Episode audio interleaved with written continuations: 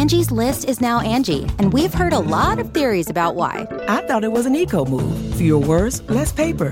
No, it was so you could say it faster. No, it's to be more iconic. Must be a tech thing. But those aren't quite right. It's because now you can compare upfront prices, book a service instantly, and even get your project handled from start to finish. Sounds easy. It is, and it makes us so much more than just a list. Get started at Angi.com. That's A N G I, or download the app today.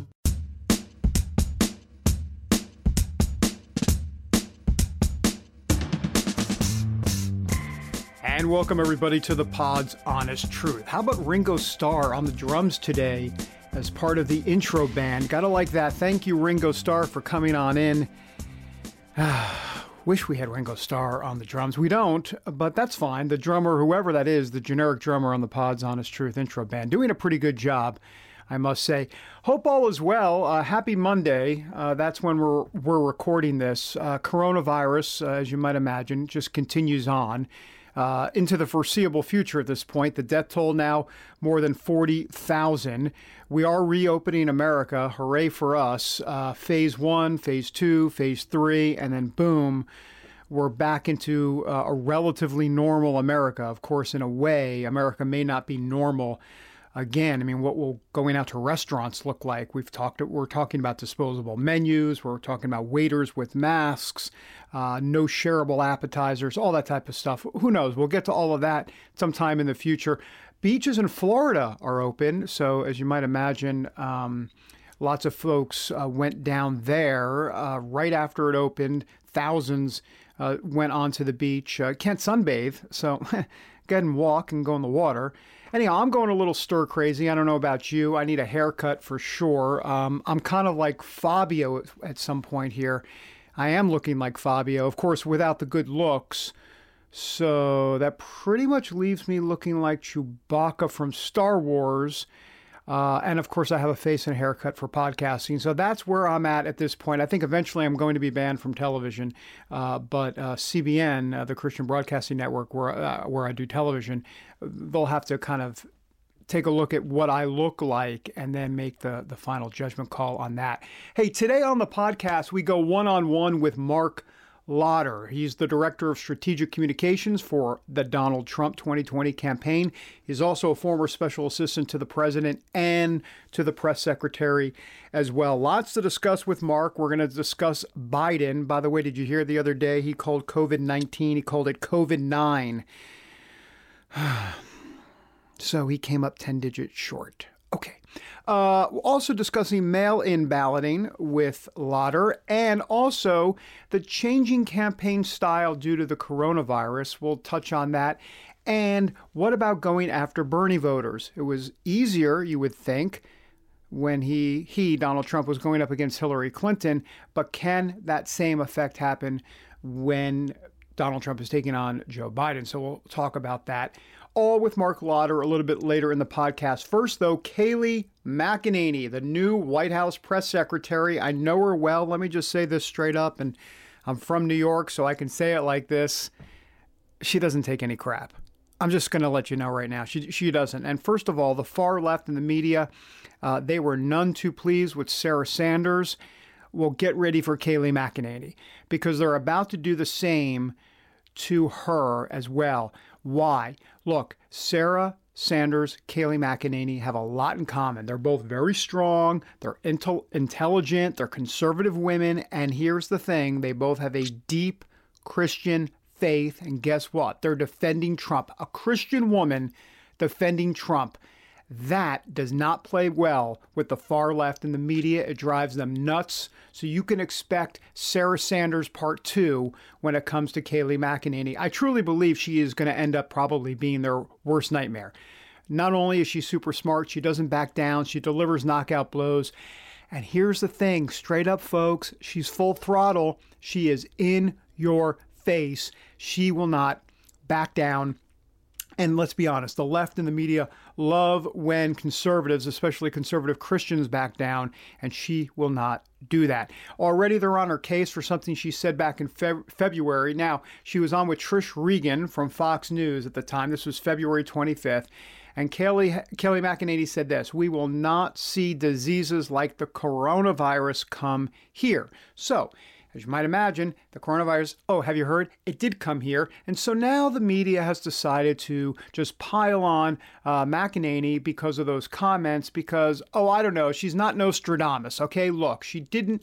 Uh, she wasn't predicting it correctly. She says her words were taken out of context. We'll get to that in a moment, but they're now calling her a liar. And how could she be White House press secretary because she lies? And here comes the whole Sarah Sanders stuff all over again, this time with Kayleigh McEnany. So I want you to listen to this clip and then we'll talk about it on the backside. Here it is. Looking at the coronavirus and the president saying, you know, look, we're, we're not going to take people in from China right now. I mean, isn't it just a matter of protecting us, our national security really being at stake? And he's sort of the last line of defense there, or first That's line, right. I should say. Absolutely. This president will always put America first. He will always protect American citizens. We will not see diseases like the coronavirus come here. We will not see terrorism come here. And isn't that refreshing when contrasting it with the awful presidency of President Obama? All right. So here's the deal. Look, she said the words, we will not see diseases like the coronavirus come here. But let's remember, it seems to be taken out of context. Matter, matter of fact, that's what uh, McEnany says. And if you listen to the whole clip, and by the way, we played you the whole clip because the media is not playing the full clip, they're just playing those words that she said. But in the full clip, she's specifically referring to Trump's moves to limit and ban travel from China. All right, so if you listen again, she's actually responding to how President Trump's China travel ban was basically a bold step. So, that's right, here comes the line. So that we will not see diseases like the coronavirus come here. In other words, she was basically saying, look, the president is taking steps to make sure the coronavirus doesn't come here. Now, could she have said it a little bit differently? Sure. Does that make her a full out liar? Give me a break. Give me a break. And speaking about far left uh, and media hypocrisy, how about Nancy Pelosi? So, Nancy Pelosi, four days later, remember, Kayleigh McEnany said that on February 25th. Four days later, on February 29th, Nancy Pelosi goes into Chinatown in San Francisco and says, You should come to Chinatown. As a matter of fact, here's the audio. Let me play it. You should come to Chinatown. Precautions have been taken by our city. Uh, we know that there is a concern about tourism traveling all throughout the world, uh, but we think it's very safe to be in Chinatown and hope that others will come. Okay, so let me get this straight. Nancy Pelosi says you should come to Chinatown. Come on, get out of your houses. Let's go. No problem. And not any criticism at all. And the far left and the media, especially the media, silent on those words from Nancy Pelosi. However, with Kayleigh McEnany on February 25th, four days later, when she says, We'll never see the coronavirus, well, the actual words are, We will not see diseases like the coronavirus come here. They're all over her for that. But Nancy Pelosi basically telling people to come on into Chinatown, you should come. Well, how about, wait a minute, maybe you shouldn't come to Chinatown looking back at it, right? No, we never hear that criticism. Only that Donald Trump should have done more. And then when Donald Trump did do more with the travel ban, they're on his case for the travel ban. Look, it is hypocrisy at its finest. And how about media hypocrisy part two? Anderson Cooper on March 4th. This is fully almost more than a week later after Kelly McEnany says what she said. Anderson Cooper says, quote, you should be more concerned about the flu. This is Anderson Cooper saying that on March 4th, not January, not February. We're now into March, and he's saying you should be more concerned about the flu. You don't believe me? Here's the clip. Half the people in America do not get a flu shot, and the flu right now is far deadlier. So if you're freaked out at all about the coronavirus, you should be more concerned about the flu. So there you have it. Anderson Cooper saying you should be more concerned about having the flu and yet he gets a pass. The left says nothing about it. No, it's always Trump's fault. It's always, always Kayleigh McEnany's fault. It's always Sarah Sanders' fault.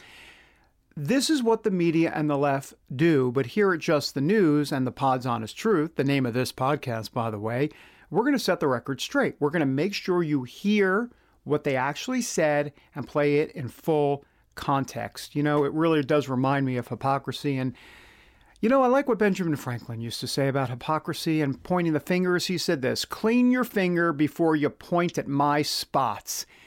And that is something the media could definitely, definitely know, hear, and use every single day. Or maybe this Italian proverb. How about this about pointing fingers? This is what the Italians say never point out the mistakes of another with a dirty finger. That's what the media does on a daily basis. Back in a moment with Mark Lotter from the Trump campaign on the Pod's Honest Truth. Getting the smile and confidence you've been dreaming about, all from the comfort of your home, isn't a total mystery with Byte clear aligners. Just don't be surprised if all your friends start asking, What's your secret? Begin by ordering your at home impression kit today for only $14.95. Byte clear aligners are doctor directed and delivered to your door. Treatment costs thousands less than braces, plus, they offer flexible financing, accept eligible insurance, and you can pay with your HSA FSA.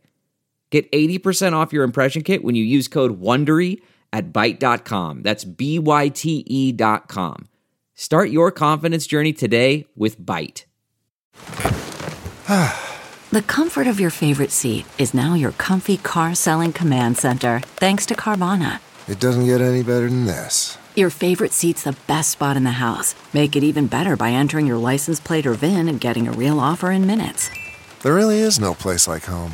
And speaking of home, Carvana will pick up your car from yours after you finalize your offer.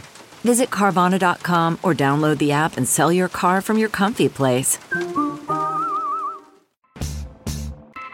And welcome back to the Pod's Honest Truth. All right, time now for my interview with Mark Lotter, the Director of Strategic Communication for Donald Trump's 2020 reelection campaign.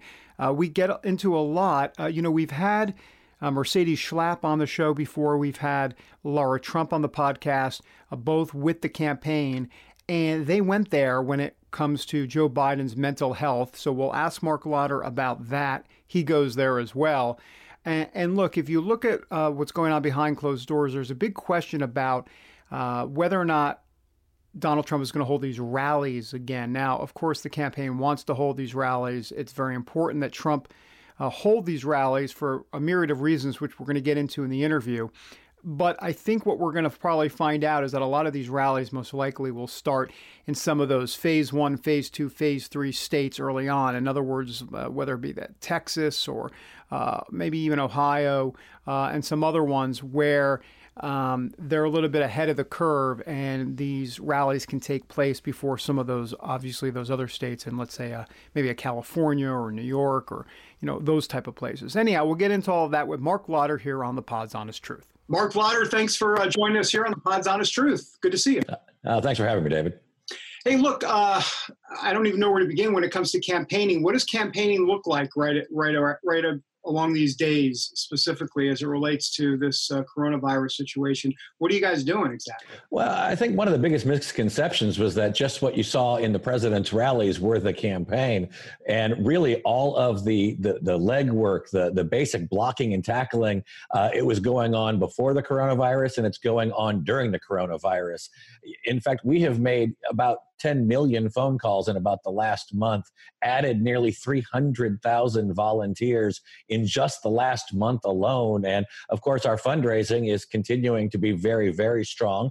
And that's because we have such a huge digital presence and data advantage. So while the president, the vice president are focused on doing what they're supposed to be doing in the White House, dealing with the coronavirus, the the real the, the that basic work of the campaign goes on and uh, it continues on virtually, even if it's not out there, uh, you know, on a stage.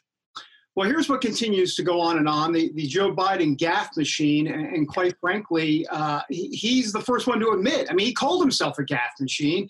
Uh, the latest one being uh, clearly he's working on the COVID 9 uh, new plan instead of the COVID. He was 10 digits short.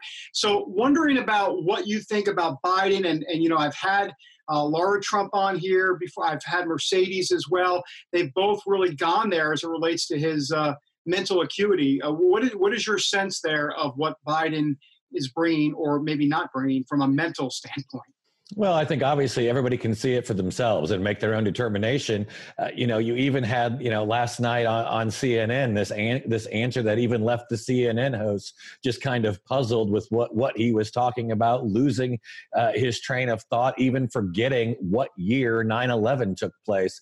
Uh, but even more so, what I think it's actually showing is that Joe Biden is the same bad candidate he was two months ago when the Democrat Party left him for politically dead.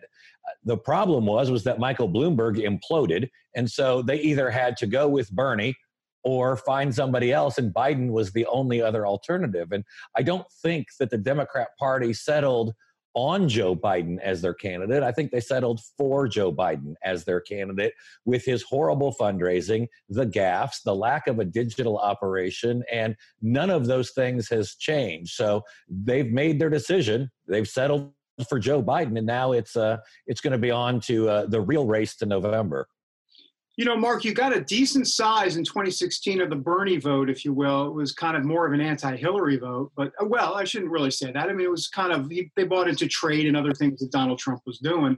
Uh, but do you expect? How much do you expect you to be just as successful this time around? Because there's a sense that yes, those Bernie folks, some of them did vote for Trump, but some of it was anti-Hillary, and I'm wondering if you think you can get those same numbers this time with Biden.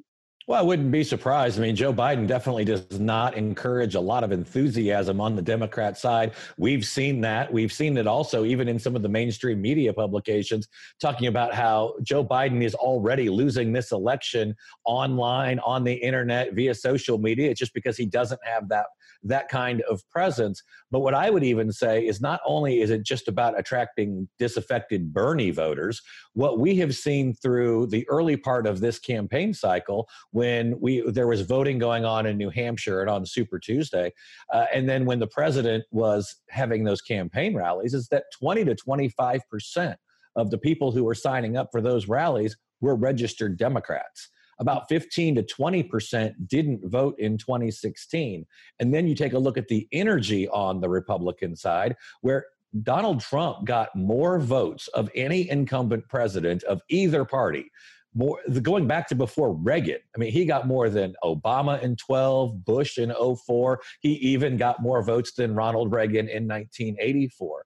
And so when you have people who are willing to take time off of work, time away from their family, stand in line in inclement weather to cast a ballot in an election that's already been decided, it shows you there is a lot of energy, a lot of support for the president. And I think once we start gearing up again, obviously from a public standpoint, and moving toward November, you're going to see that that energy come out even in even in a more full force.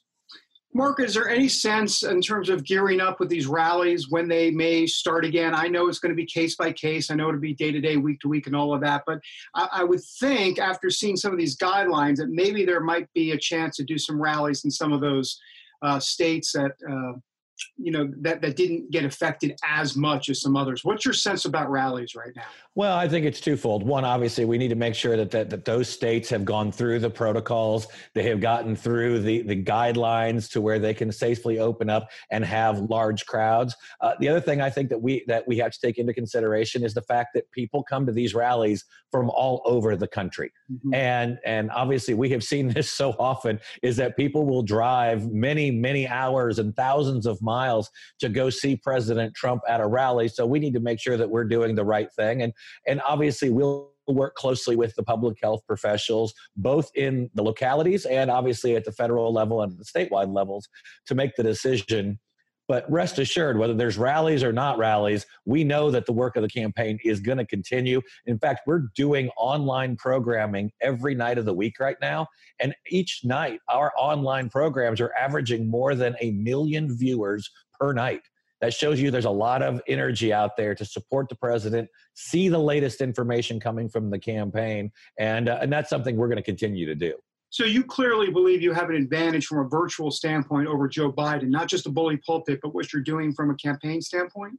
Oh, there's no question. I, I, mean, we all we already know we had the digital advantage from 2016, and all we have done is grow that presence even more. In fact, you know, it's been widely uh, reported and discussed how how sophisticated the the digital operation that we have is, and the way the campaign is organized under Brad Parscale.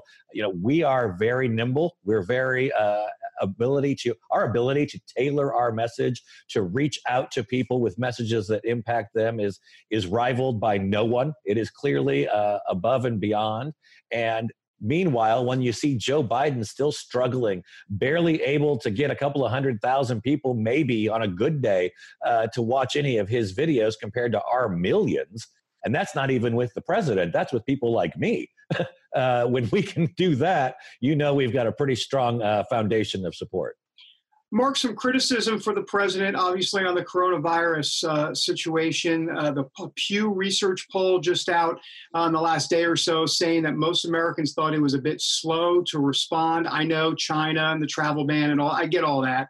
But the, this is what Americans are saying, at least in a pretty respected Pew poll. They're also saying that they're concerned that we may go a little too fast back to reopen the economy. How much of this is going to be on the president to make sure this goes well? Otherwise, that could be problems for the campaign going forward. Well, it's always on. When you're the leader, when you're the elected official, it, it all falls upon you. And, and, a lot of people, I think, are giving the president correctly praise for acting when he did mm-hmm. to shut down travel from China in the affected areas, while at the same time, you had the mayor of New York, you had Nancy Pelosi encouraging people to continue to go out and celebrate the Chinese, the Lunar New Year uh, in their communities. You had obviously, you know, a lot of problems with that. And the president was attacked for being xenophobic and racist by Joe Biden and many other people when he took that def- decisive early step. And I think as we start to come out of this and as we see states emerging from from the shutdowns as we see the economy kicking back up then i think people are going to re- realize that the way the president handled this was best for our public health and our economic health and to be honest with you, when you're looking at a when you're looking at that economy, that such that strong economy we had going into it, thank goodness we had a strong economy going into it. When you compare that with Joe Biden and the architect of the slowest economic recovery since the Great Depression, I think a lot of people are going to say we want the man who built the rocket ship to get us back on that rocket ship post coronavirus. And that'll be easy choice with President Trump. So I think as more and more people emerge from this, they will have more comfort in the fact of how this was handled and how we're preparing for the next one. And that bodes well for President Trump. I would assume, Mark, that uh, most Americans, and we've seen polling on this, they're not going to necessarily hold the president responsible for the bad economy right now, obviously, because there was nothing he could have necessarily done to stem that tide. Uh, but they will hold him responsible for how he moves forward on this. I'm wondering about how concerned the campaign is to not just reopen the economy, but get some of those economic numbers at least back up and not hit, uh, go from a recession to, to a depression. I mean, I understand there's extenuating circumstances here, but still, never quite great to run a reelect campaign in the middle of a potential depression. Well, and I think that's one of the things that when uh, when the president outlined uh, just this week the mm-hmm. phases to open up the economy, he was very clear that it's going to be up to the states to make those decisions as they reach those benchmarks as they're showing success and preparation, they will be the ones that make the decision to be able to reopen the, their economies. We're already starting to see the initial signs that some states are ready to go right now. We know that places like New York, New Jersey, and some others like that are going to be toward the tail end uh, of the states reopening because they have been the epicenter of this. So we can point to a successful reopening as states are able to meet the standards, as public health is taken into consideration. And I, the one thing I know is that the American people are ready to get going again, and which is a very difficult contrast when you look at the Democrats. So that you know the president led the charge for the Paycheck Protection Program to make sure that people who are employed by small businesses stay on their payrolls, keep getting their paychecks, keep getting on their benefits, keep those small businesses whole. And now you see the Democrats, Joe Biden, the leader now of the Democrat Party, Nancy Pelosi, and Chuck Schumer playing political games when our small businesses need help and the people who work for them need help of staying open you see Nancy Pelosi noshing on her $100 a gallon ice cream and playing games while people are out there losing their jobs and their paychecks. It's a very it's a very stark contrast. It's not something I think the American people are going to stand for. Well, you mentioned the small business uh, loans and, and the politics playing there. I do want to ask you about politics when it comes to mail-in balloting. They've also the Democrats have tried to push this as well. In essence, a full-on mail in balloting, mail-in balloting uh, throughout the country. Uh, talk to me about the politics of that. And uh, w- well, let's start with that. Talk to me about the politics of what Democrats are trying to do here. Well, this is nothing more than the Democrats just trying to fulfill another one of their radical liberal wish lists. Uh, we've seen it with trying to attach the Green New Deal. Joe Biden just talked about that. We see that with them trying to increase access to, to uh, mail-in voting. And what we have seen, we can go back. The Heritage Foundation has actually identified more than a thousand cases of verifiable voter fraud. You can go back to the 2005 bipartisan federal election uh, commission that was looking at changes in federal election law that was led by Jimmy Carter and James Baker. And they even identified mail in absentee ballots as one of the largest areas for potential fraud. We know it's not safe. We know it's not secure. And we know that there are a lot of possibilities there, along with the Democrats' ballot harvesting, to put undue influence, to try to cheat the system, game the system, and actually cast illegal ballots on behalf of uh, on behalf of, of people. That's not something we should be going to during this uh, election. It's not something we should be doing uh, as a last ditch effort without fully exercising all of the the planning necessary, the security measures that are necessary on a wide scale basis.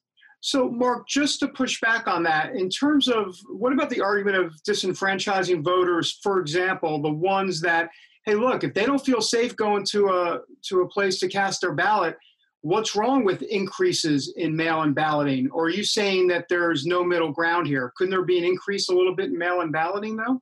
Well, most states already have uh, have mechanisms in place for people who are not able to get themselves to the polls on election day, and I'm sure that that that, that would continue to suffice. But there is a big difference between folks who are using the built-in all uh, absentee systems that we already have in place on a state by state basis rather than just generically mailing out ballots to every registered voter in America when we know the voter rolls are bloated, when we know that they are inaccurate, when they know that there is an ample opportunity there for fraud. And so I, I'm not an election law expert or an elections expert, but I think that there are enough red flags with that with that part of the Democrats' mail-in voting scheme to keep us grounded and moved away from it because it's just not secure while we do have obviously already uh, absentee ballot programs in place. My final question to you mark. 2016 uh, donald trump not president trump but donald trump at the time ran against hillary clinton. Now president trump will run against joe biden. Who's uh, who's a tougher opponent? I mean what's your sense there within the campaign well, I, I always view the toughest opponent as our next opponent. So uh, I will uh, I will go with the one that we actually are going to be facing. It appears in, in, Joe Biden, and and I think one of the big the biggest things we're already starting to see is that Joe Biden, after basically securing the nomination, has done something that that candidates don't do. They usually go back to the middle once they secure their party's nomination, but we see Joe Biden actually running even further to the radical extreme left. And as we talked about earlier, President Trump is already siphoning away Democrat votes in the middle. And now you see Joe Biden still out there pushing the Green New Deal, pushing raising taxes on day one, which is never a good idea when you're trying to be in an economic recovery mode. All of these radical policies trying to placate the squad and the, the liberals, which is where the energy is on that radical uh, side of the Democrat Party, uh, he's further going to alienate the middle.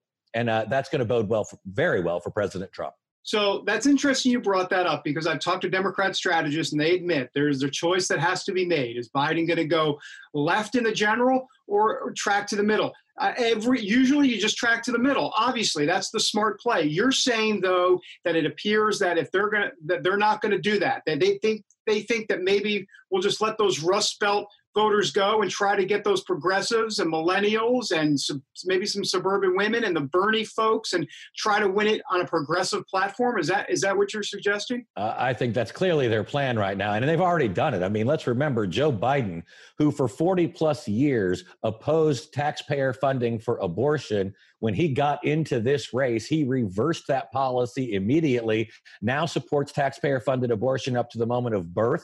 He has gone to the Green New Deal. He has openly talked about putting millions of blue collar workers out of their jobs with the Green New Deal and radical energy policies free health care for illegal immigrants. He's talked about stopping the uh, deportation of criminal illegal aliens. I mean, these are all very radical policies uh, being put forth by Joe Biden, and he's not walking them back. He's actually adding more to it. Mark Lotter with the Trump campaign. Mark, thanks, and stay safe there, uh, wherever you are out there in, in, in America. You too, David. Good talk to you. That is Mark Lotter here on the Pod's Honest Truth. And just some final comments about that. Obviously, we are going into a very different presidential campaign, one that we've never really seen before. It's going to be a bit virtual. It'll be a bit different as whether it relates to rallies or how both candidates communicate to the public. Uh, here's some good news, though, for Joe Biden. Uh, the new NBC Wall Street Journal poll, uh, he's up seven points nationally on President Trump. Now, remember, take it with a grain of salt, right? I mean, Hillary Clinton was up double digits a few weeks before uh, the election in 2016. And how did that turn out for uh, Hillary Clinton? Well, put it this way president is not one of her titles, all right?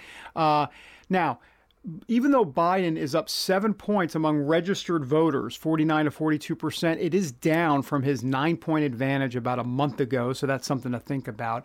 Also, in the swing states, and there are going to be 11 of them, Donald Trump is trailing right now to Biden 49 to 43 percent. So we'll see how all that plays out. By the way, you want to know the swing states? Here you go. Take your notes. Uh, if you're if you're driving and not many of us are driving nowadays because of coronavirus. I mean, we're driving, but we're not doing it as much. Um, so, but if you are driving, don't like you know like crash the car or anything when you're taking down these swing state numbers, but uh, swing state uh, names. But here they are: Arizona, Colorado, Florida, Maine, Michigan. That's right, I said Maine, Michigan, Minnesota, Nevada, New Hampshire, North Carolina, Pennsylvania, and Wisconsin.